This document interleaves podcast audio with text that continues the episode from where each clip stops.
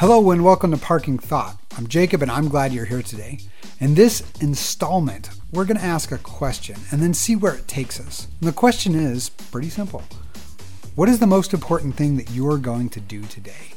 And if that question bothers you, if you don't have an immediate answer, then nothing else you're doing right now matters. You need to stop and ask that question and then get an answer for it before you can proceed.